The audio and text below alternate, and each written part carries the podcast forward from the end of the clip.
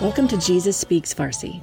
I'm Dara Lynn, and in this podcast, we'll be sharing firsthand stories from those at the center of one of the fastest growing movements in the world Christianity in Iran.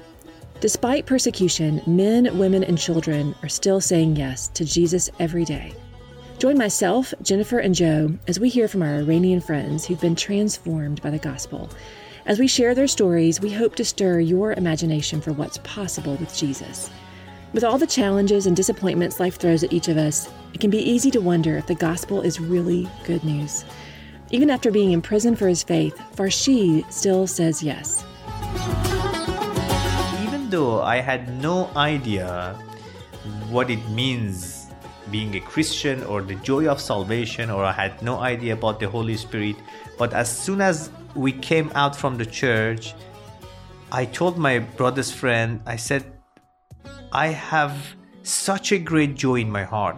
It's like something in me is moving. Let's run. I cannot walk.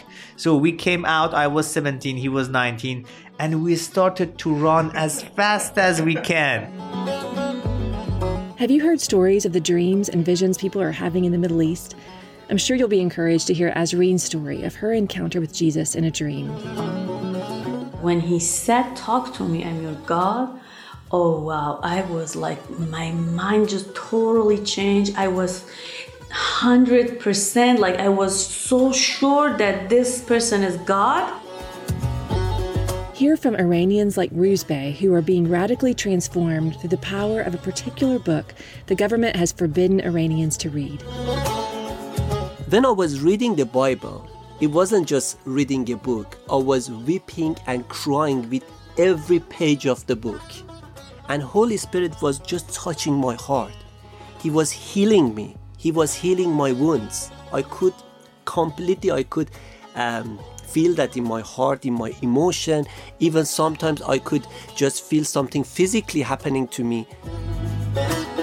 Hear the full testimonies of Ruzbeh and others like him on each unique episode of Jesus Speaks Farsi. Is there really joy in persecution?